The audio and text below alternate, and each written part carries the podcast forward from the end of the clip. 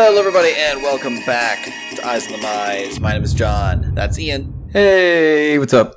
We are here for episode 94 Khans! To be fair, I had a better episode title last night, but for some reason I did the thing where you, oh my gosh, this is amazing. Went to sleep, completely forget in the morning. Everyone's done that at least once. Oh yeah, guilty. Uh, but we are going to talk about uh, Khans of Tarkir, one of our favorite draft formats, because it's coming back to Magic Online on August 29th and is sticking around until September 5th, which is PAX West weekend, which I no, is Ian. Why? But then after that, we get Legacy Cube for like a month, so it'll be fine. I'm packed, Um, but I'll be actually playing actual Legacy then though, because I have like an SCG. I guess it's SCG Baltimore again.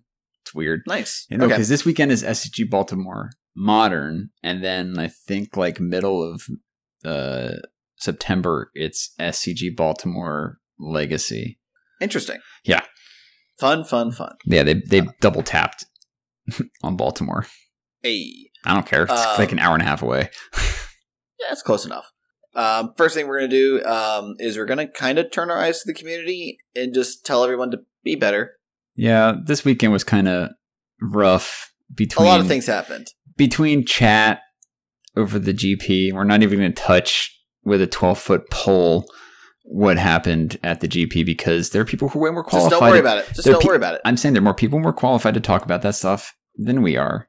Yeah. Also, there was an article written by Zen Takahashi that again, we'll post we're, we're gonna post in the show notes. You should read. yeah, this is a article that you absolutely should read. Title is con- called "Racism Racism in the Professional Magic Community," and we're just gonna I'm gonna leave it at that. Go read the article. Yep.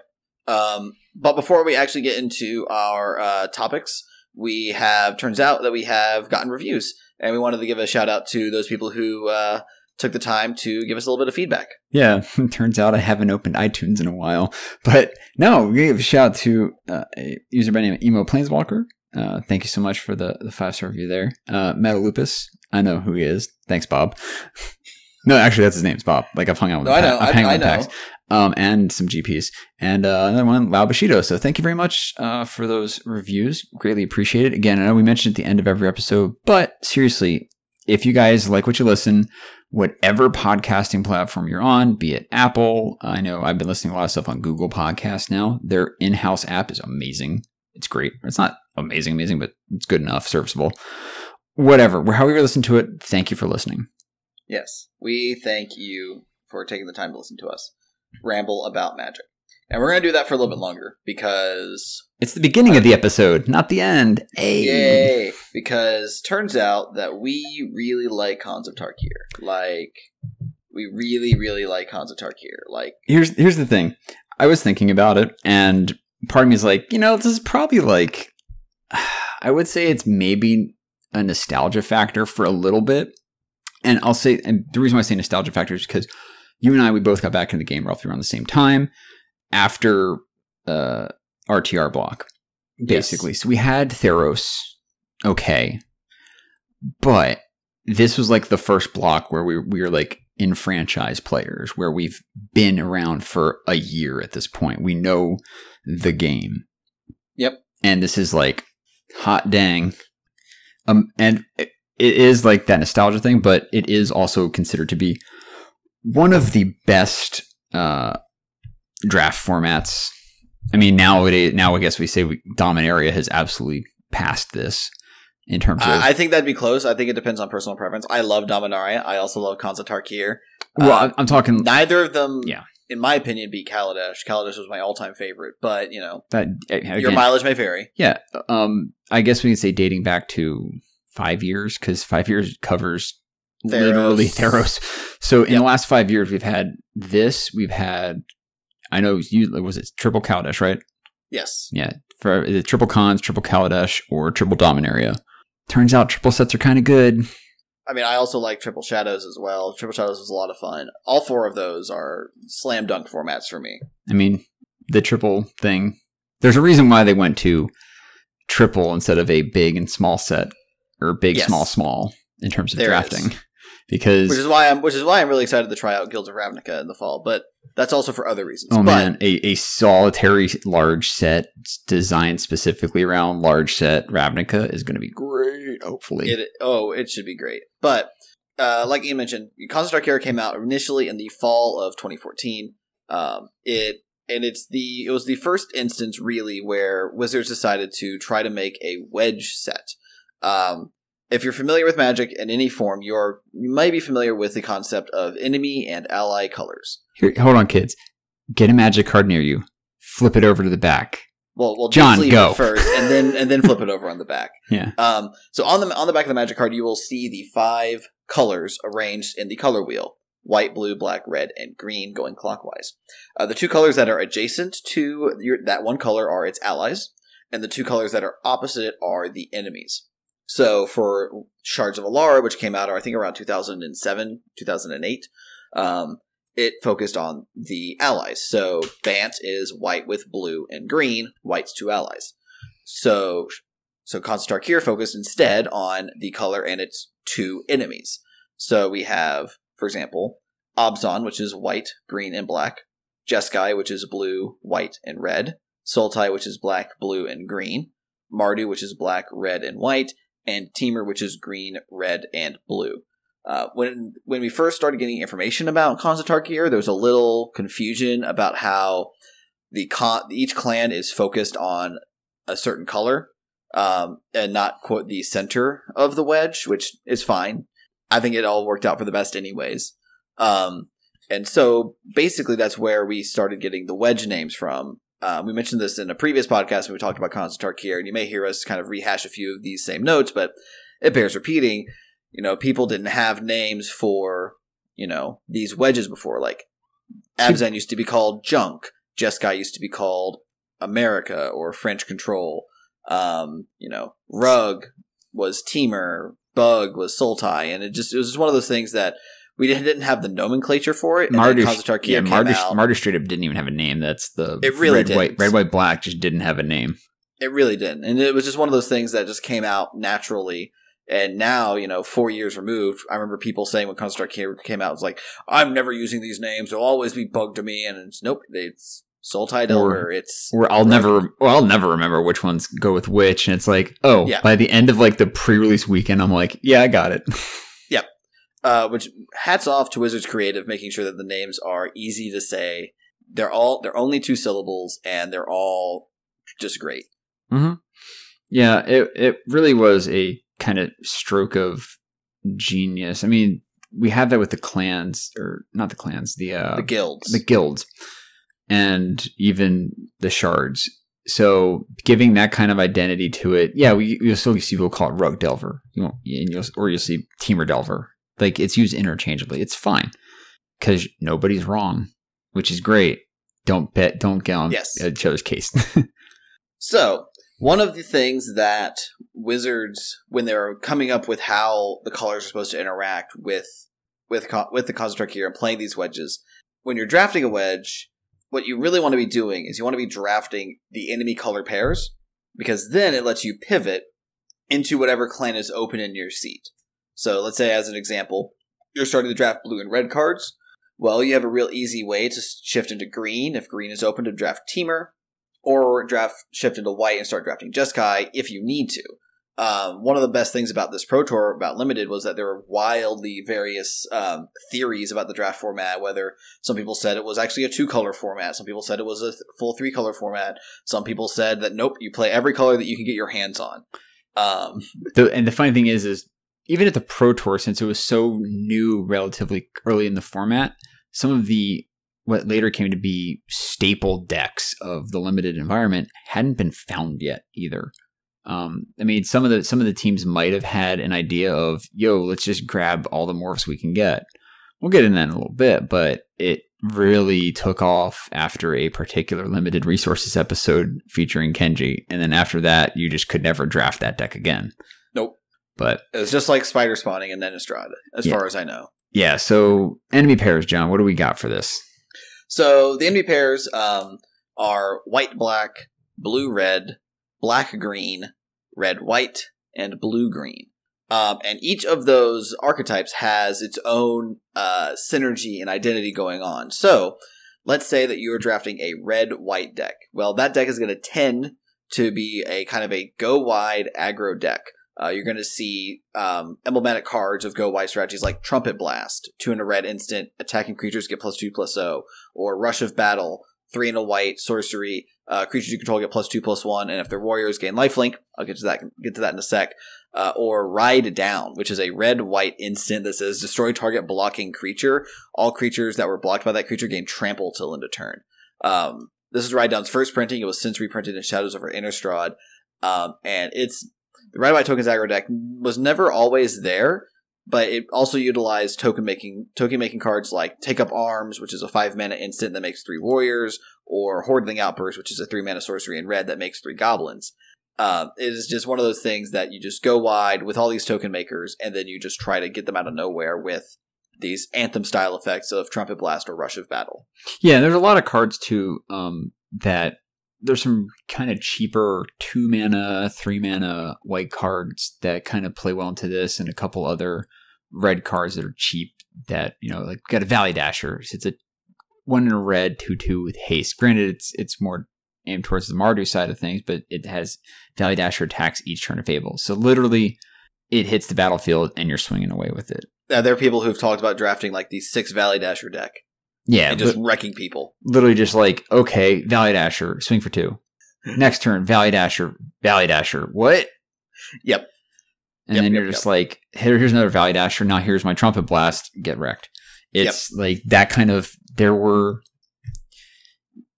The great part about this format is we're gonna like as we'll cover more things is you could do a straight up just beat your opponent in the face by turn six deck, or you could literally go maybe with a stall them amount, knockdown, drag out, control style deck that you win on turn fifteen.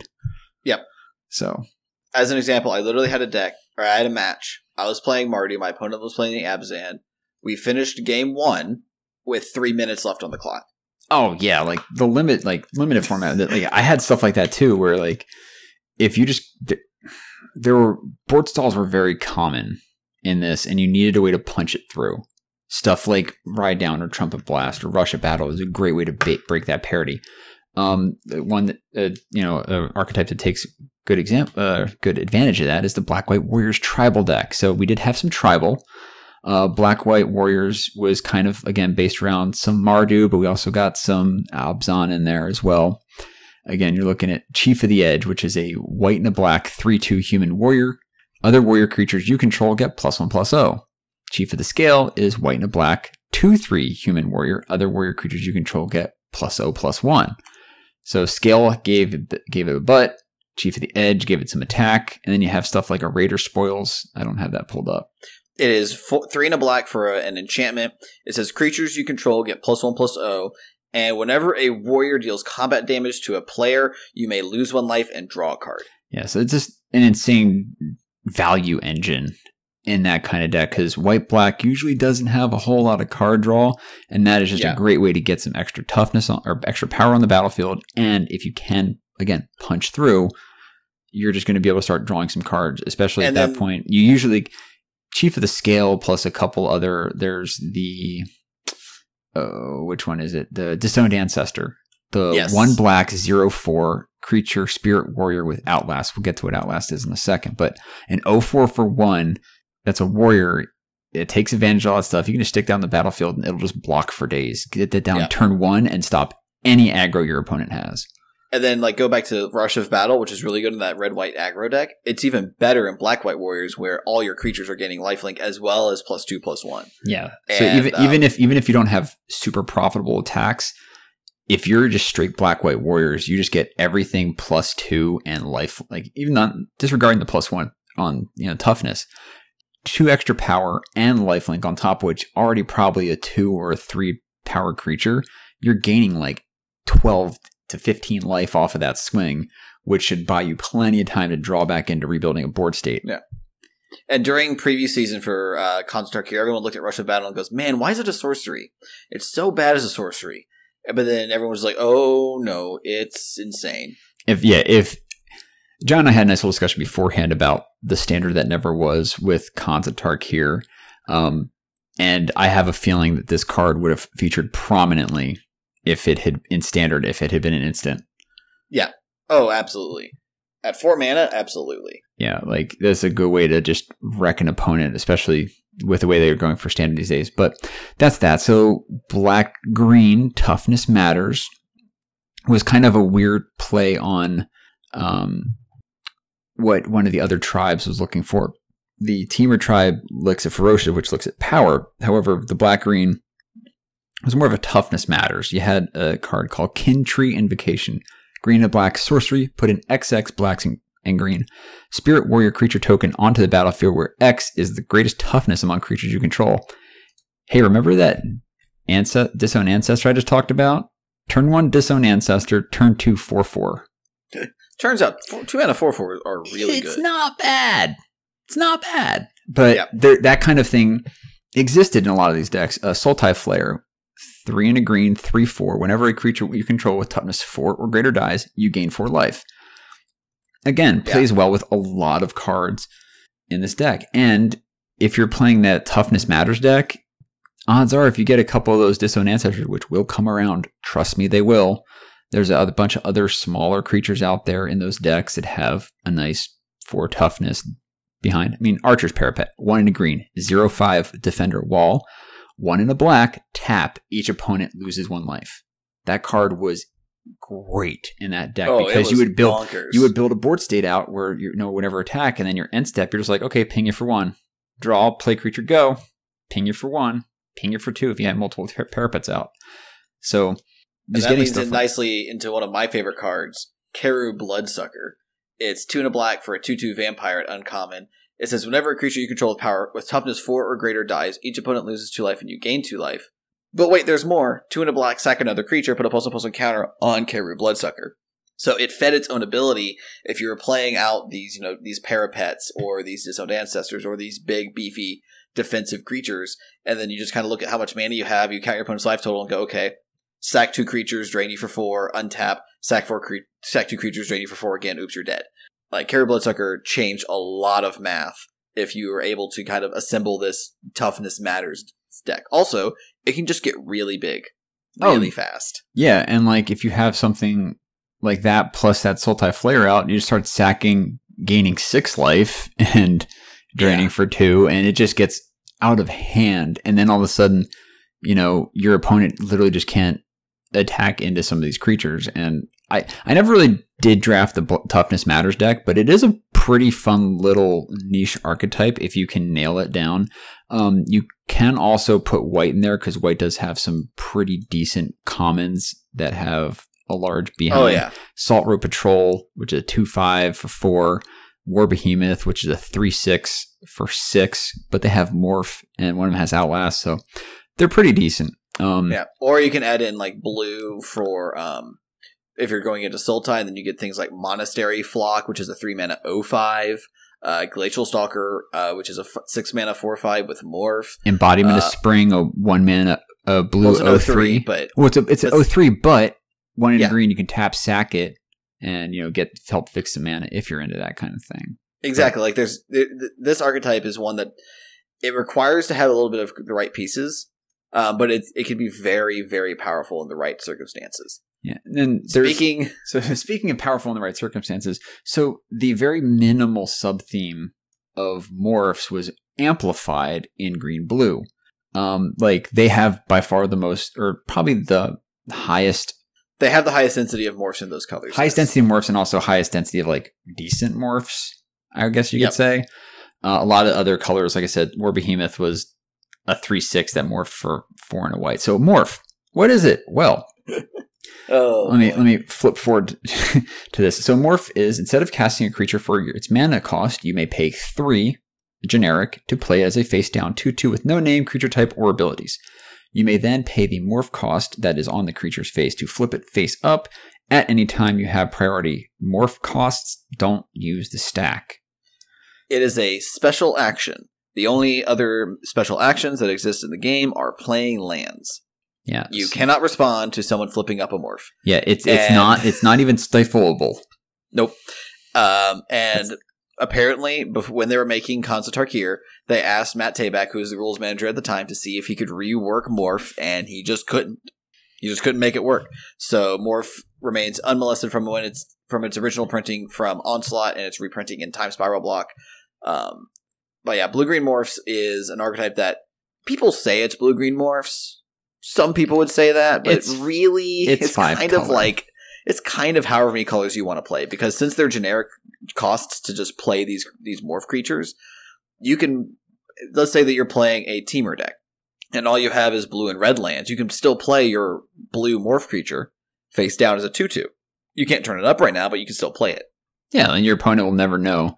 You could just, you know, fake them out with stuff like that, or just be looking for tutus. Uh, we're going to talk a little bit more about that five color morph deck a little bit later in the episode Yeah. because it's just it deserves its own section to talk about. It really does. Um, but some of the key cards in just if you're looking at green blue, um, the key card here by far and away is Most Secret- important. Secret plans. Green and a blue, uncommon enchantment. Face down creatures you control get plus one plus O. Whenever a permanent you control is turned face up, draw a card. You So are- it. Yeah. You're when you're looking to flip the card, you get a card you draw, you know. You, by the way, you said plus one plus O. It's plus O plus Oh, O, plus O plus one. which My is bad. actually more important. My bad. It, yeah, I, I screwed that up. Face down creatures you control get plus O plus one. So it makes them two threes, which means they can trade profitably in combat with your opponent's morphs because your opponent will have morphs. Most likely, they'll have at least one or two. Even if you're it's very rare that a deck has like zero morphs. Like, even the warrior deck has some incidental morphs here and there just because of the colors it's in. So another one example of this kind of thing is cards that flip up from morphs sometimes have effects. Yeah. So, John, what's one that has an effect on it? So I think the one that you're you're mentioning is um, the Ice Feather Aven, Yeah. which some misread Ice as Dad. Ice Father, So we Hence- named it Ice Dad. hence Ice Dad. It's a blue green for a two two bird shaman with flying. So it's a Gaia's Skyfolk, two mana two two flyer, already good. But it all but it has morph, and its morph cost is one blue green. Uh, and it says when Ice Feather Aven is turned face up, you may return another target creature to its owner's hand. It's Um, you'll see a lot of these. It's yeah. a flying mana war 2 2. Yeah. Now, you may think for a second, well, hey, wait a minute. I could just play two mana for a 2 2 flyer. Why would I pay two, three mana to play it face down and then three mana to flip it face up? That's six mana to get what's on its face. But in this case, you're also getting the flip ability, which is, in this case, very, very powerful. And there's a lot of these morphs that are like that. Um, another one that's kind of in, in the same vein is Pine Walker. It is three green green for a 5 5 elemental uncommon. It has a morph cost of four and a green, so it's actually less mana intensive to flip it up than it is to cast it. And it says whenever Pine Walker or another creature you control is turned face up, you untap that creature. Yeah. So be- it lets you attack with your morphs and Yeah. then uh, flip them up so you can block with them later. yeah, and the cra- cool part about that too is it like some of these flip abilities only are a one shot use. Like you might have to bounce your own creatures back to your hand if you want to replay it for the morph ability. This one affects Pine Walker and every other morph you're playing. So this is a very good card in the morph Yeah. deck. Like at worst, it's a five mana five five, which is already just great and limited. Um, and but then it also has this added value of you know I attack with my morph, and you go okay, I take it, and then I attack you, and then I go oh flip it up, here oh surprise five five, kill your guy. Yeah. Um, so our last two color archetype of that is one of the ones I basically drafted. I think the third most behind morphs and the warrior deck, and that's blue red tempo. Uh, blue red spells matters. Your your classic archetype, but this is one of the. I believe this was the first set where prowess was a mechanic. This was the first set with Prowess. Prowess be- was uh, initially introduced in of Tarkir, and R&D loved it so much that they decided to make it evergreen, although apparently attitudes are changing on that. Um, because it's a little good. Anyway, it- it's a little good, yeah, but basically we've, Prowess we've- is... we've seen them actually Yeah. rework prowess too, where it's now instant or sorcery instead of non-creature spell. Like, but it we- doesn't say Prowess, it's just... well, no, because prowess is whenever you cast a non-creature spell, this creature gets plus one plus one to end a turn. Because that means artifacts count, enchantments count, planeswalkers count. Yeah. Uh, instant sorceries, all of that counts. Where now they're kind of going to whenever you cast an instant or sorcery, gets plus one plus one. So they've reworked Yeah. it to just a spells matter prowess. But here you uh, get the benefits from artifacts, which there aren't very many that are relevant. But you also get the bonus from um, from enchantments, or if you are get so lucky, a planeswalker. Um, and but um, I think the big card that kind of sells this archetype is Master the Way. It is three blue red for a sorcery. It says draw a card. This is The master, master- the way, by the way. That sorry, Master Everyone, the Way. everyone adds of the way. Sorry. So the Master of the Way deals damage to target creature or player equal to the number of cards in your hand. Um, so it's kind of a control finisher, but it also does a, sim- a good job in the prowess deck where it's like you have a bunch of prowess creatures, that, which you will have in blue and red. Buff them all up, deal a bunch of damage equal to the cards in your hand, and get a little bit of velocity. Um, and then because blue red is also into Temur, you get a lot of the ferocious cards, um, which we'll talk about in a little bit Good But, old uh, crater claws. like Crater's Claws. Uh, I was thinking of Force Away, Ooh, uh, Force Wave's pretty good too. Barrage of Boulders. You know, Like we, mentioned, re- like the bounce spell. Force Away is one in a blue instant. Return target creature to its owner's hand. It has ferocious, which we'll talk about. But anyway, if you control a creature with power four or greater, you may draw a card. If you do, discard a card. So you basically get to loot, or yeah, you, You loot, wait, which is ridiculous. yeah, it's just bonkers. Uh, and then, so those are your kind of enemy color pairs that if you're trying to just stay two colors, that's kind of what you are going to want to be doing. But again, if you're drafting those and one of those two colors dries up, you can try to pivot into one of your clans. Yeah, a nice, a nice recap though. Red white tokens, black white warriors, blue green toughness matters, green blue morphs, blue red tempo. Yeah. On to the clans. and we'll, t- we'll talk about them kind of in WUBRG centered order. Starting off with Abzan, which is green, white, and black. Um, and this was the Outlast mechanic. The Out- Outlast is a mechanic that goes on creatures. Uh, you pay a mana cost and tap the creature to put a pulse plus plus counter on it. You can only do this as a sorcery. Um, the Abzan were supposed to outlast their opponents and kind of do so via endurance. they were a desert nomadic kind of tribe that you know dealt with a lot of Yeah. walls and big things like that. So counters making things you know fortified. Exactly. Um, and arguably the best uncommon in the set uh, is in Abzan with Outlast, and that's Abzan Falconer. It's two and a white for a 2 3 human soldier at uncommon. Um, it has Outlast for a single white mana, and it says each creature you control with a plus one plus one counter on it has flying. Yeah, uh, one of the bomb, like you said, one of the bomb uncommons uh, pairs absolutely absolutely well with anything else in these colors. It has counters. You're only usually going to get counters, I think, in the set were centered around the Abzan colors. Even other clans would occasionally get them, but they were still Abzan related. You don't see many plus one plus one counters in green or blue at all in this set. You just have prowess in those colors. I think you mean red or blue. Or red or blue, right? Yeah, red or blue. I say green. Man, I'm all over the place tonight. Anyway, Armament Corps is another kind of spicy uncommon. It was two white, black, green, 4 4 human soldier creature. When Armament Corps enters the battlefield, distribute two plus one plus one counters among one or two target creatures you control. Yeah, so you can either spread the love, make it a six mana six six, and hopefully, if you have a couple of other of these kind of what we call plus one plus one mana lords, uh, or plus one plus one counters lords, they'll get other abilities. Like there's Tuskguard Captain in green that grants trample.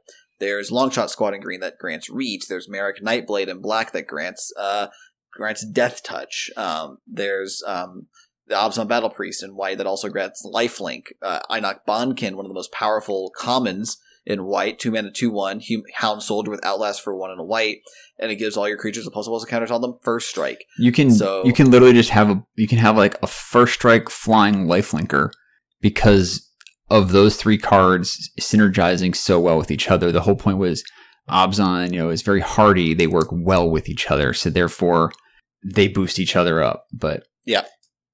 So speaking of boosting, you mentioned prowess. Yes, That is the Jeskai clan's central mechanic. Yeah, and like we said, prowess is just it's on creatures. Whenever you cast a non-creature spell, the creature gets plus one plus one till end of turn. So the Jeskai clan decks tend to be very tricky. They tend to be very much uh, tempo oriented, and they they want to play these creatures and then kind of make you play a guessing game. I'll I'll I'll attack and say, "Do you think I have an instant? Do you think I have a way of interrupting you? Do you think that I have a way of making my prowess creatures, which tend to start off pretty small and dinky, into much bigger threats?" Yeah, they loved instants. Not necessarily sorceries, instants. They loved playing with the combat step. Um, again, those that combat trick kind of thing is really, really where the Jeskai clan shined. Yeah, and like one of the big bombs in Jeskai is Sage of the Inward Eye. It's two blue, red, white for a three four Djinn wizard with flying. It's a rare, and whenever you cast a non creature spell, creatures you control gain lifelink until end of turn. So you know it adds on to your prowess creatures by making them, you know, giving them lifelink, making you even harder to kill if your opponent manages to, you know, kill a few of your creatures, trade off, and then it's just like, oh, they're at 30 or whatever. Um, one of the most important prowess creatures, which you should not underestimate, is Bloodfire Expert. One in a, or two in a red for a 3 1 Efreet Monk at common, and has prowess. You'll We'll s- get to tru- why- trust me. You'll you'll see these actually come around the table a lot because nobody liked the three one, but you can do some fun stuff with that. Like John, what's we'll get to we'll get to well the big reason deals with uh, Temur, uh, which we can go ahead and talk about. Uh, Temur was Ian's favorite clan, yeah, um, and their mechanic was ferocious, which you already mentioned, which is basically on a lot of instants and sorceries, which says if you control a creature with power four or greater, creatures do a th- or something will happen, So uh, like with Barrage of Boulders Yeah. or with um, Force Away and the like. and this is encapsulated in one of the creatures. It's very plain vanilla ish common. A called Alpine Grizzly, two in a green, four two. It's a bear, but it's not a bear in the quote unquote it's a two two for two sense. It's that Tarkir bears are four X. So everyone who is you know going off about Gorklaw, you know Terror Calcisma, it's because Abzan bears are four power. Temur Bears. Temur bears, or not? Yeah, Tarkir bears is where I meant to say. There we go. My God, all over the place tonight. Anyway, Temur so Bears. with yeah, Yeah. so with Bloodfire Expert, you cast a non-creature spell, it becomes a four-two. It activates those prowess abilities. Um, one of the most you know impactful cards in that in that clan is Savage Punch. A because the art is fantastic, uh, but it's one in a green for a sorcery at common. Target creature you control fights the target creature you don't control. But if you have a creature with power four or greater, the creature you control gets plus two plus two before it fights. So whether and it doesn't matter if the creature that you chose has the power four or greater. It just matters if you have a creature with power four or greater. So let's say that you have a board of Bloodfire Expert and some other creature. Uh, you cast Savage Punch on your other creature. Your other creature is going to get plus two plus two because your Bloodfire Expert's prowess trigger will resolve before Savage Punch will. Yeah. It's it's pretty crazy. It's it's Yeah. kind of nice. Um, fun thing that t- pairs well with that Alpine Grizzly is um, there was a card that was actually one of my favorite cards, and I played it in a couple decks of mine in Standard back in the day when I was playing Green. Some of the Abzan decks later on in Standard was Heir of the Wilds. It's one in Yes. a one in a green, two two with Death Touch, so it's a bear with upside, but it has ferocious, so it's got even more upside. Whenever Heir of the Wilds attacks, if you control a creature with power 4 or greater, Heir of the Wilds gets plus 1 plus 1 until end of turn. So you could go in a limited format, Heir of the Wilds, pass the turn. Opponent goes, okay, play this thing, pass turn back. You go Alpine Grizzly, swing with Heir of the Wilds, ferocious trigger. Heir of the Wilds is now a 3 3 death toucher, which probably outclasses everything your opponent just played on turn 2 Yep, Usually It's- did. it's very very good card um will trade up absolutely and it is a very good uncommon if you are in green regardless of if you even have ferocious matter pick up this card Yep. because a 2-2 death toucher will trade up for you regardless so Yep. Um, next car- next clan we're going to talk about is Sultai. This was their clan mechanic was Delve, which is returning quote unquote from Time Spiral, uh, which is a additional. It's a um, mana reduction yeah cost reduction mechanic that says instead of paying the generic cost, you can exile cards from your graveyard. So in limited, um, it means that you basically get a discount on certain cards, and you may have to exile one or two cards from your graveyard just to get whatever this card would be on rate. Um, kind of as an example, we can look at Hooting Mandrills, which is a 4 4 trampling ape at common, and it has Delve. Now, normally what you probably would pay for a 4 4 trample is 5 mana, and you'd be okay with that. 4 mana, and you're, you're ecstatic. that's an What do you- uncommon at that point Yeah. Hooting Mandrills, however, costs 6 mana. So you can either pay 6 mana for a 4 4 trample, which you're not excited about, or, depending on how many cards are in your graveyard, you could pay 1 mana for a 4 4 trample by exiling 5 cards from your graveyard. One of the big. In- Yeah, funnily enough, it. this card actually sees legacy play in Yeah. Rug Delver because of that delve mechanic. Legacy, you're playing a bunch of spells. You're going to have a lot of stuff in your graveyard. Yeah. You can just, Uh, okay, one mana, four, four trample, go. Uh, Gurmag Angler legacy staple in uh, Grixis Delver decks is was printed in Fate Reforged, but it's six and a black for a five five with no other ability, and it has Delve. Yeah, you'll never Um, see that. You won't see it in the set. Not in the set. Yeah, thankfully. Yeah. Maybe not thankfully.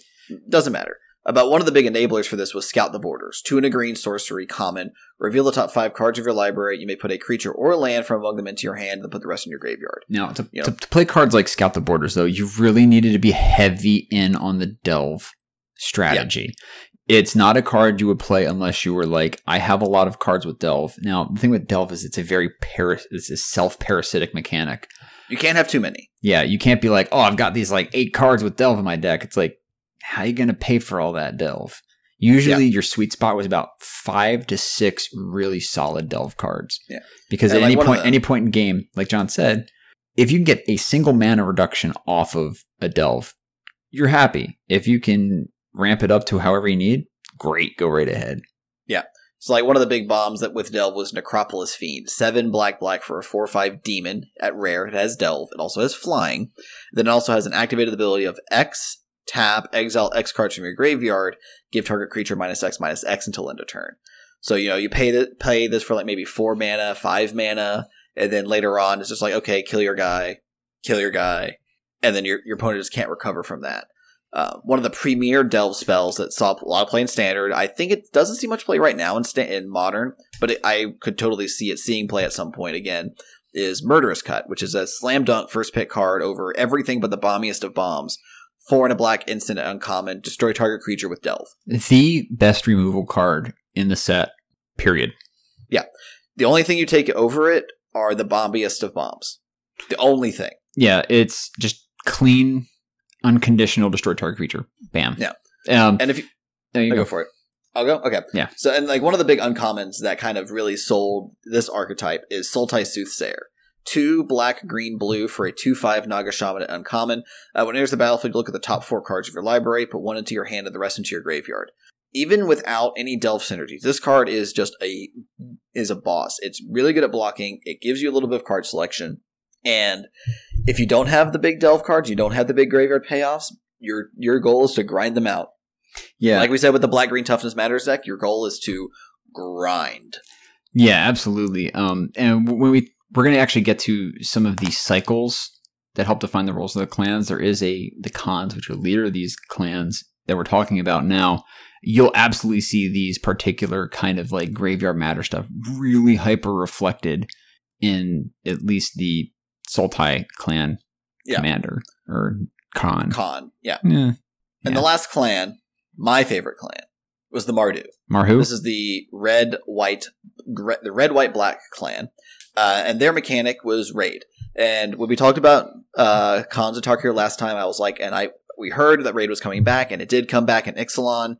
Even if Ixalan itself kind of got a little bit of a lackluster response, uh, raid is still a fantastic mechanic. Um, it's mechanic that you'll see on you know a variety of different creatures, instance, whatever. Uh, that basically says if a creature attacked this turn, do something extra. Uh, one of the cards that I was really excited about at the beginning was War-Name Aspirant, one in a red for a 2 1 human warrior at uncommon. Uh, it can be blocked by creatures with power 1 or less, but if you attack with a creature this turn, it comes in with a plus and plus one counter.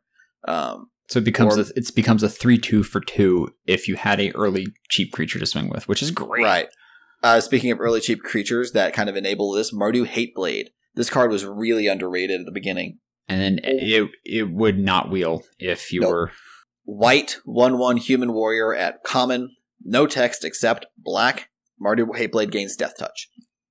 yeah. if So you have those two mana raid cards that you want to make sure you have raid on turn two, you pick up as many Hateblades as you want, or as you need, I should say. And then plus, it will almost always trade up.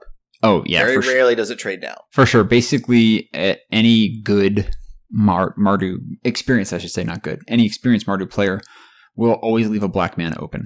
Yeah. Every time you'll you'll chunk down your own curve, specifically leave black mana open for your Mardu Hateblade activation at any given time. And Yeah. opponents are afraid. It's a one mana one one, and you're not going to attack into it unless you have evasion or a way to remove it. Because Exactly. it's gross. Speaking of other one mana creatures that are just ridiculous in enabling raid. It's a rare, but it's a Bloodsoaked Champion. It's a black. Oh yes, It's a black two one Bloodsoaked Champion can attack. It has Raid, one in the black. Can't block. or it can't block. Yeah, no, it can't. Raid, one in the black. Return Bloodsoaked Champion from your graveyard to the battlefield. Activate this ability only if you attack with a creature this turn. You can recur this card. That's Yeah. what its raid ability is. Like- you can play it. You can play it on turn one. Then you can attack on turn two. If your opponent blocks it for some reason, you could then pay one in the black and return it back from the graveyard. Or It's- you can just, or you swing with that on your turn one. Then Yeah. you get your War-Name Aspirant down, and then you go say go. Yeah. And then you swing with the War-Name Aspirant, and get this back. Exactly. And then you play Mardu Hateblade. Exactly. Um, and then since we've talked about how all of these are, this is a three color set or a gold set, whatever you want to call it. There has to be good mana fixing in this in this type of environment, and you see that in Khans here because there are a full twenty lands that are non-basic lands that tap for for two colors of mana. There is the rare cycle of fetch lands, which is why everyone wants to draft this set because the fetch lands are super valuable, has the allied fetch lands. There's also a cycle of uncommon tri lands, which enter the battlefield tap and tap for three colors of mana Frontier Bivouac, Mon- Mystic Monastery, Nomad Outpost, Opulent Palace, and Sandsteppe Citadel. And they And operate again. They operate in again the different cl- uh, wedge colors. Yes. Um, and then the the real kind of push is a a full cycle of 10 two color ETB tap lands that when they enter the battlefield you gain one life. Okay, so these cards are what put this format into overdrive. Uh, if you are playing this deck, we so we mentioned a lot of these. There's aggro that decks that decks that exist. You're not hitting your opponent down from 20 life. Odds are you're hitting your opponent down from at a bare minimum 22 life in this format. It was very common to have both players start the game with turn one tap land go. Opponent goes turn one tap land go. Yeah, it's like game start. Literally, Khans of Tarkir. Game starts at 21, but not officially. It's it's because you have tap lands. It's it, it- it's a quote unquote gentleman's agreement, whatever you want to it's call it. it's a and they're common, so they're in pauper, and they're pauper staples for helping fix mana in those uh, crazy decks. Um, so we mentioned earlier how with the morph mechanic or the morph things sent around green blue, that's fine, but you have these gain lands, and it became a common theme after it was kind of broken or the the way to draft it was broke into the the public is that pack one all you do is above every other card in that pack unless it's the stone cold bomb rare you draft one of these lands. It doesn't matter what deck you're in you just it's lands or morphs. lands or morphs. If it's a very good morph you take it. If it's a mediocre morph that you know will wheel leave it in the pack get it on the wheel take the land people would take their entire first pack and have like eight of these tap lands. And then at that point you just pick literally the best of everything in every pack for the rest of the way. You're not like oh i got it like this is a really good like green card but i'm not in green i'm in blue and red. Hold on. Actually i can just take it anyway because i have a way to fix it. Good. Yeah, it's it doesn't always come together, and it definitely doesn't come together when everyone's trying to draft it. So here's the thing. In this flashback, you might be able to draft the five color morph deck. I have done it in a flashback draft before. Do not expect to be able to easily draft five color morphs in a flashback. That's what everyone's going to try to do. Yes, It behooves you to maybe go into a two color deck. I will tell you right now, Black White Warriors is a really good deck that It is usually is arguably- open. it's arguably the best deck in the format. Arguably, Yeah. And the thing is, is people are so focused on I want to draft morphs that they just completely skip the warrior tribal deck. Yeah. And if you see chief of the scale on turn on like your third pick or chief of the edge on t- as your third pick, instantly switch into warriors. hmm I don't even care. Just switch into warriors. Whatever your first two picks are, sorry, get them out of here. they're warriors now. Splash, splash those colors. Cowards can't block warriors. Remember that. Yeah. Um, the but the morph deck is really really cool, and you see, like we mentioned, um, secret plans being very key to that deck. Like, if you want to draft that, secret plans above all else should be your top priority card. It's either that or Trail of Mystery.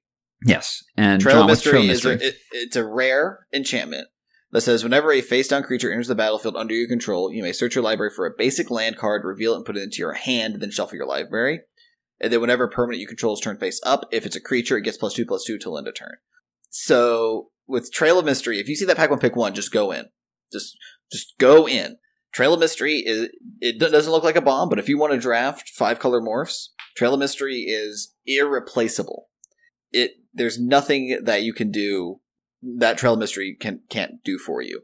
It's drawing you a land every turn. It's making sure that you hit your land drops. So you make sure you hit your colors so you can flip up these three color, these two color morphs. And what's and what's really funny though is you sometimes don't even get all of that. But Yeah. And it says that you may have it. You may have one of these decks where you're just like, I only have seven basics so or five basics if you're lucky. so speaking of casting a lot of these cards, we got to move quickly through this because man, talking about these decks is so great and fun. The It's Khans so we mentioned on them before. Um, we're just going to basically touch on them and go. Anafenza the Foremost is the Abzan. It's uh, white, black, green, four four. Whenever she attacks, put a plus one plus one counter on another tap target creature you control. If a creature you would control be put in your opponent's graveyard from anywhere, exile instead. So Abzan counters matter. Narset, Enlightened Master, three, and a Jeskai. So uh, blue, red, white, 3 2 human monk with first strike, hexproof. Whenever Narset Enlightened Master attacks, exile the top four cards of your library. Until end of turn, you may cast non creature cards exile with Narset this turn without paying their mana cost. Hey, Don't look, play Narset. spells matter. Yeah, don't play Narset. She's Narset's ins- really bad and limited. She's insane in Commander, straight terrible in Limited. Not good and limited. Sidisi, Blood, Brood Tyrant, 1, and a uh, Sultai. So black, green, blue, 3 3. Legendary creature Naga Shaman. Whenever Sidisi Brood Tyrant enters the battlefield or attacks, put the top three cards of your library into your graveyard. Whenever one or more creature cards are put in your graveyard from your library, put a 2 2 black zombie creature token onto the battlefield. Remember, they're caring about Delve. You're, she's literally dumping cards into your graveyard for you to help fuel that. You may mill yourself if you play Sidisi. I nearly did. Oh, one thing about Sultai, I have seen Sultai players play 50 card decks. I don't recommend it, but it's I don't recommend it, I've but seen I've it. seen them play 50 card decks or 45 cards just to make sure they don't Yeah. mill. Zurgo Helmsmasher 2 and a Mardus, that's red, white, black. 7 2 Orc Warrior. With haste, Zurgo Helmsmasher attacks each combat if able. Hey, look, he just turned on raid for you. Zurgo Helmsmasher has indestructible as long as it's your turn. So that's where that 2 toughness doesn't really matter there for him. Also, whenever a creature dealt damage by her Zurgo Helmsmasher this turn dies, put a plus one plus one counter. He gets out of hand real quick because yeah, he, he turns he turns into the abyss, which basically means that your opponent must block him every turn. and he has to die. On, your opponent has to have a removal spell on their turn to kill it. Exactly. Uh, and the last one's Surrak Dragonclaw, aka Daddy Bear Puncher. Two and a Temur, green, blue, red, 6 6 with Flash, Human Warrior. Surrak Dragonclaw can't be countered. Creature spells you control can't be countered. Other creatures you control have trample. Hey, look, he cares about big things. In terms of usually you're playing him in a Temur deck, you're going to have creatures that need to bust through. You're going to have big creatures. He gives them all trample so they can push on through and break down. Don't hesitate to use Surrak as a combat trick either. To just surprise your opponent and be like, oops, trample. Yeah, or like, oops, got him. Exactly. Like they, the opponent makes blocks where they think, okay, I can just put a chumper here with like a two. I'll put my one one in front of this seven or this five five. Oops, now I'm taking four damage. Yeah. yeah, he's great. Uh, the Khans are really cool. There are a couple other cycles we're not going to really dig Well, deep into. I do want to mention the cycle of charms. Yeah. Um, they're it, they're all three mana instants in their in their clan's colors that have three modes. All of them are pretty good. They Uh-huh. all do very powerful things, and it doesn't matter what people told you about how good they were and constructed, how Temur Charm was bad. Don't listen to them. They're all pretty good if you're in that clan. In a pinch, Temur Charm is literally one of the modes is target creature you control gets plus one plus one and fights a target creature you don't control. Like Yeah. that's that's a removal spell. Yeah. Like it's fine. It's not great in standard, but Yeah. seriously, if you're in the colors of a charm and you see it, go ahead and take it if you if you think it's good for your deck. Like Or it's, or if you're in the five color deck. yeah, if you're in the five color deck, just grab any charm you can grab. Like they're Yes. amazing. Some of them have graveyard Yeah. recursion. Some of them destroy, you know, give you life. Some of them, Jeskai Charm kills your opponent yeah, it's pretty like pretty great. twenty different ways. Uh, some of the cards that are kind of clan related to help help quote unquote with fixing don't really take them. They're not that great. Are the banners? There are three mana artifacts that tap for one of a color. You you, you probably want to play at least one at most. Um, because Well, as as Andrew. Cuneo once put it during when Khans of Tarkir was in, was in rotation, Uh, you can play any number of basic lands as you want. Exactly. So you, you can just play a 19th land. Which, by the way, it's an 18 land format. Yeah, this is a Unless you're like really aggressive. unless you're in the warrior deck or the token deck, you can swing maybe 16 lands in those decks because a lot of them aren't looking to hit more than 5 mana. Yeah. Um if you have a really tight tribal or token deck, yeah, don't worry about 17 16 or 17 lands. 17 is pushing it from some of these decks, especially the the uh, the five color deck. You definitely want Yeah. 18 lands because you're probably going to have 6 or 7 of those 18 be gain lands. Yep. So you don't want to be able to be a turn off of being able to kill your opponent's big thing just because, oops, I had it to ETB tap land. Yep. But some of the another cycle though is the common clan morphs. These things are really huge to look for. They're gold cards. Yes. There are three color cards. They all have the same mana cost of three, and then their three colors of their of their clan. They all have the same morph cost of two in that clan, and uh, they all have varying abilities that help synergize with their clan. Sultai has the Abomination of Gudul, which is a three-four flyer that loots when it hits a player. Abzan Guide's a four-four lifelink. That's just really solid. Yeah. Efreet Weapon Master is a 4 3 first strike that when it flips up, you give another tr- creature plus 3 plus 0 until end of turn. Um, then you have the the uh, Mardu one is Ponyback Brigade, which creates three 1 1 red goblins when it turns face, face up, And it's a 2 which 2. helps. Oh, it's a 2 2, right? Um, and it, it's also a warrior, so that helps the warrior deck, and it makes a bunch of tokens for the token deck. Then there's also Snowhorn Rider and Temur, which is a 5 5 trample. Yeah. Um, so again, these cards are ones where if you're in that war, if you're even in those wedges, you don't even need to be the, you know, the, the morph deck. Just grab these cards. They're great. Yeah. Like the Efreet weapon master is ETB or face up. You don't even have to morph it. You can just slam it for six mana if you get to that point. A point of I would be absolutely remiss if I do not mention it in this podcast is the key for morphs. This is big flashing sign for morphs. The key mana cost is five. Uh, what do you mean by that? Okay, so we mentioned morph costs and flipping them up, right? So remember, Ice Feather Aven is a two-two for you know, and it flips up for three. The problem is, is that if you hit your Ice Feather Aven into another morph, even if you flip it up, Ice Feather Aven's still going to die.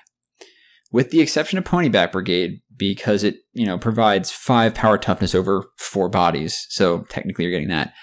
Every card that has a morph cost five or greater will favorably interact with a block by another morph. So meaning that you will not lose your creature that morphs up for five or greater mana against that 2 2. Yeah. So every single one of those we just mentioned, with the exception of Ponyback Brigade, but again, it leaves three goblin tokens behind. So, okay, cool. You- You're technically, you might be trading off and killing their morph, but you're still getting three creatures behind. Everything else um, that really matters in terms of that morph cost is again six or above. We mentioned Pine Walker. It morphs up for five. It's a five five. Five five is going to kill a two two. Yes. Uh, four mana, not going to save you because, for example, Canyon Lurkers is a uh, five mana, five two human rogue, but it morphs for four mana.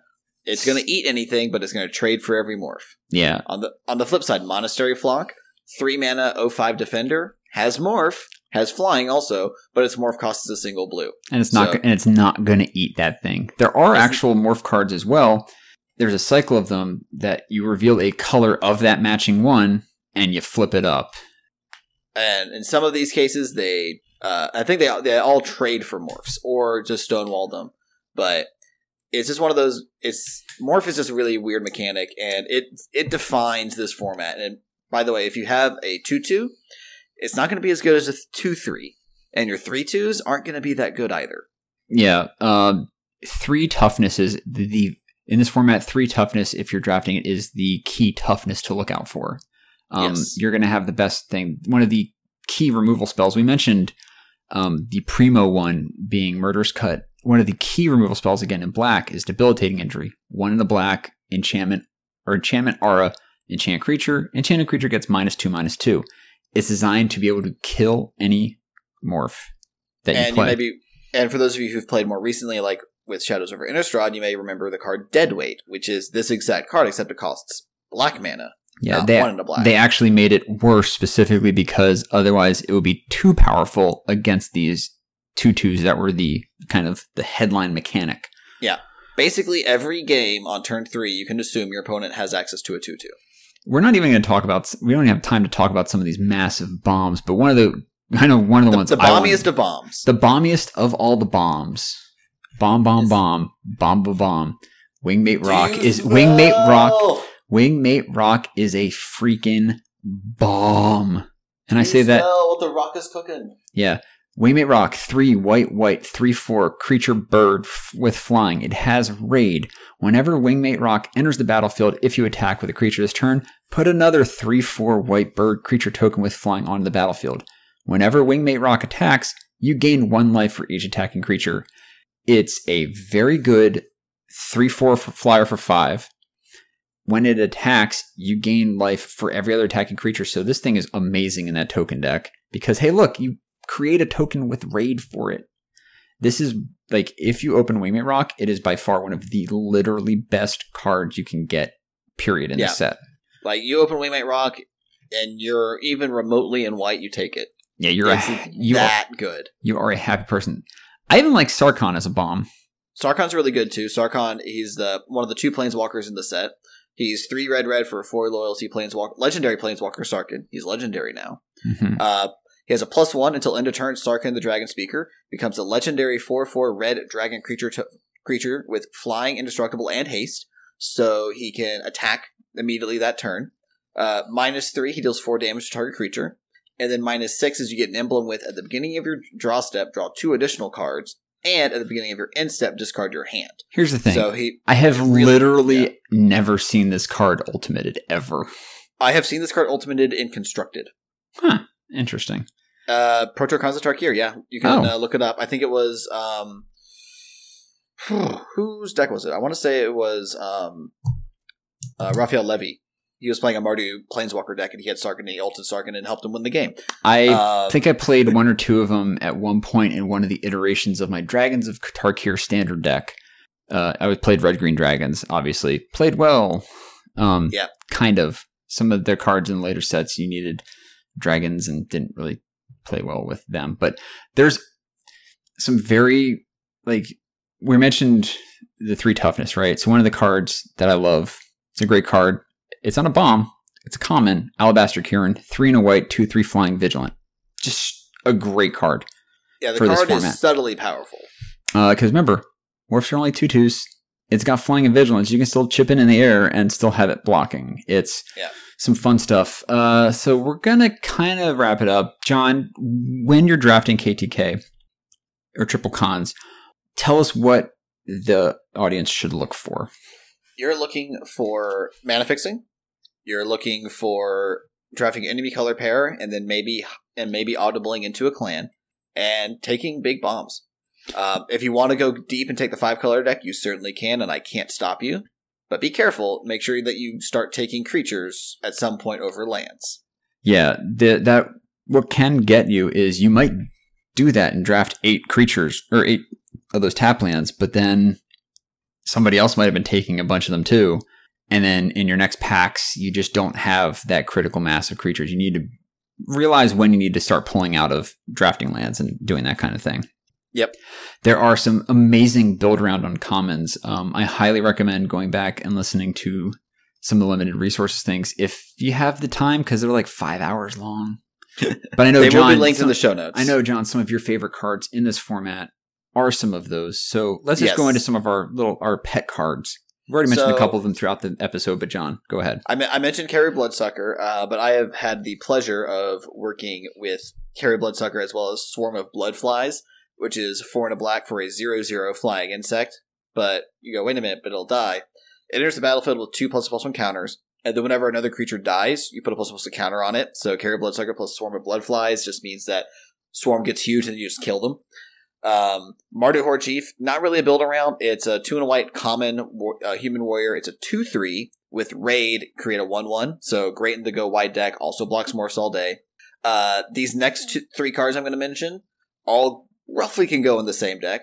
Jeskai Elder, one of the blue, one two uh, human elder with prowess, and whenever it deals damage to a player, you loot, so you draw a discard. Uh, it's great with alongside cards like Goblin Slide, which is my favorite build around in the set. It is two and a red for an enchantment. Whenever you cast a non creature spell, you may pay one. If you do, create a 1 1 red goblin creature token with haste. Um, and if you draft the Goblin side deck, you don't really need to care about creatures. Just draft a bunch of spells and then kill them with Flying Crane Technique, which is up there and is the bombiest bombs. It is three blue, red, white for a instant.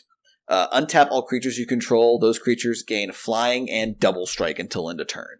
Yeah, it's gross. It's It- just straight up hoses. It either destroys your opponent's attacks or kills them. One Yeah. of the two. Yeah, you, you do that specifically. You might have attacked your opponent's legs. Oh, cool! I've got this. I got them dead on the crackback. I'll be. I'll, you'll be like, oh, I won't block here, here, and here because I can just make sure I kill them on the crackback. Then you Yeah. FCT them, untap, boop, kill their team. You go. They go. Oh, okay, go. And then you go back. Gotcha. Win game. Yep. I have literally swung for 20 thanks to Flying Crane Technique and Goblinslide.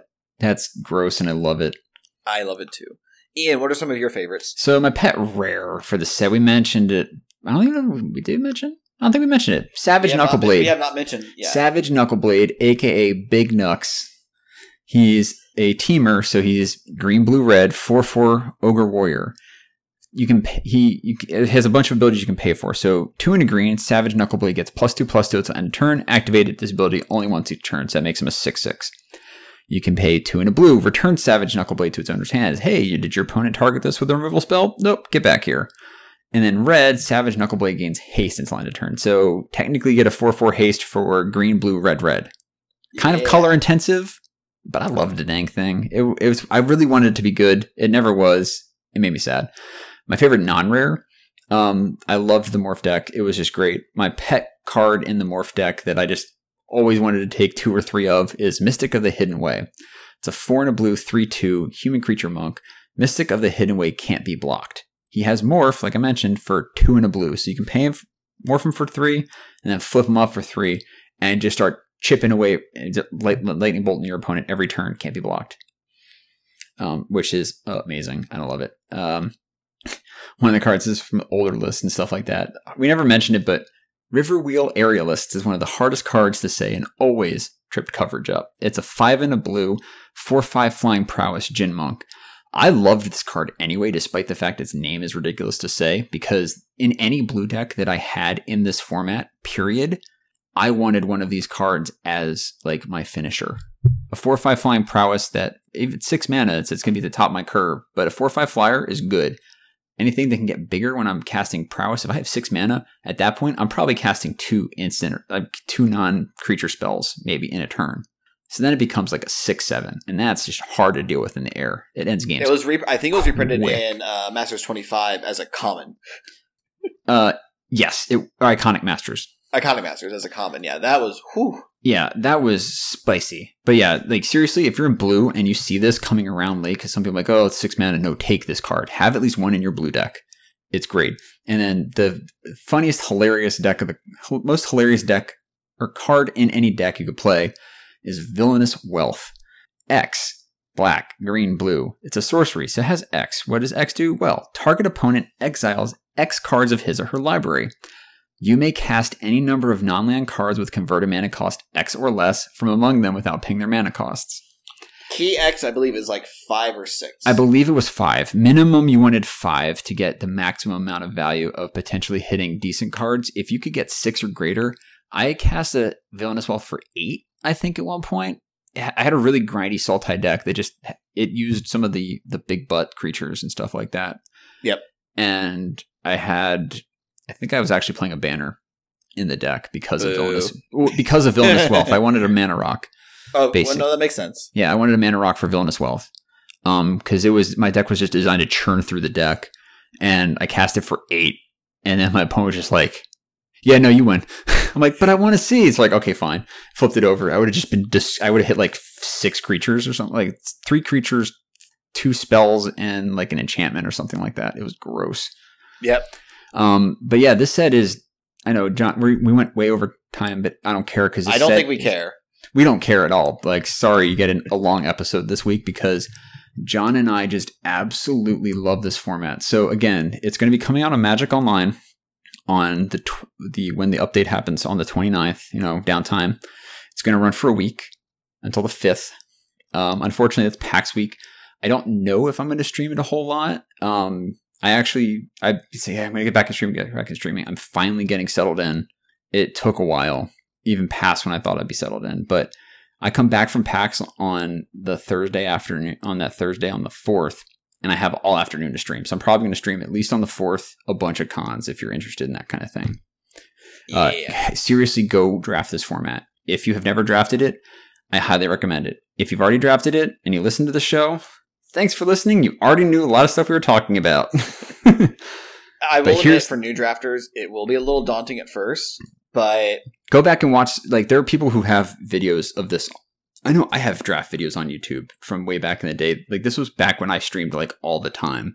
I know Yeah. i have videos that exist. People have draft videos of this. Go watch a draft. Just don't you don't need to watch the games. Just watch I think one of the most one of the the- most popular um, drafts I think LSV has ever done is he live streamed a draft where he got three goblinslides. oh yeah like he That's actually the entire reason that LSV owns the original art for goblin slide. yeah he owns yeah he owns the art for it it's and it's it's it's up there with his uh oblivion ring video It's close. It's very close. i mean you you break the game client by looping three oblivion rings you can't top that I think it got three fixed. goblin three goblinslides. It's pretty good Yeah. though. and dig through time and a wrath. It was great. Oh yeah, we didn't even touch dig through time. Oh, and even uh like a card that's limited in certain formats and banned in others. Treasure Cruise. Oh, treasure cruise. we didn't mention Treasure Treasure Cruise. Like, geez, there's so many good cards in this set. There's so many fun things to do. Just go look at the card spoiler or the card listing for it. Just have a blast. Go draft it. Even if you even if you don't know anything about the set and you've just listened to us here, go dip your toes in the water. The cards are really kind of there. We we touched on a lot of some of the hidden things. There's really not too much, you know, like sneaky to do. Yeah, there's no spider spawning. There's no Rise of the Eldrazi, where it's a completely different, vastly different draft format. Morph makes it a little weird, but it is it is one of the best draft formats in the modern era. Yeah, because it doesn't have that kind of like, oh, if you know, if you're, you know, in franchise and know the format, you're just going to be have a one up on everybody else. There's strong cards. There's weak cards. Just have fun and draft it. Play, have fun playing the shell game with. uh Hey, is this more? Oh, we should mention with morphs. Well, on Magic Don't play- Online, it automatically well, you know what I'm saying don't play your best morph first. depending. Context context is important, but yeah, Context play your, depending, play your crappy morph first. You usually want to play like your best morph like second or third. But yeah, there's there's there's a couple of things people have written articles on how to play morphs. They can do better than we do. Uh, but no, seriously, just go draft this. I am so I love talking about this. I could talk for another hour if I wanted to, but I'm not going to. Yeah, it's it's getting late, and we have to sleep at some point.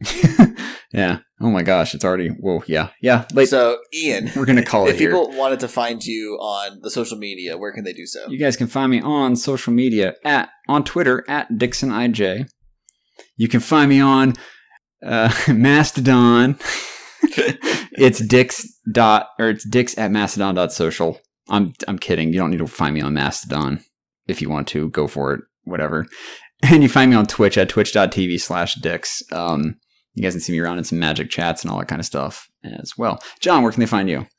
Uh, you can find me on Twitter at jwiley129. That's J W I L E Y 129. I'm also on Twitch with the same handle, so if you see me in a chat room, don't hesitate to say hi. Uh, new job has been uh, a lot of work, not a lot of free time for the most part, but uh, I've gotten a little bit of chance to play magic, some magic here and there, and I'm really excited to try to carve out some time to draft Khans here because my god, that set is so much fun. Oh, it's just um, insane. Have fun, kids. If you want to reach the podcast directly, you can do so in two ways. You can hit us up on Twitter at Eyes of the Mize, or if you have a more personal question, you can shoot us an email at eyesofthemize at gmail.com. We would love to hear how we can best improve the podcast for you, our lovely listeners. On behalf of Ian, I'm John. Thank you so much for listening, and we'll talk to y'all next time.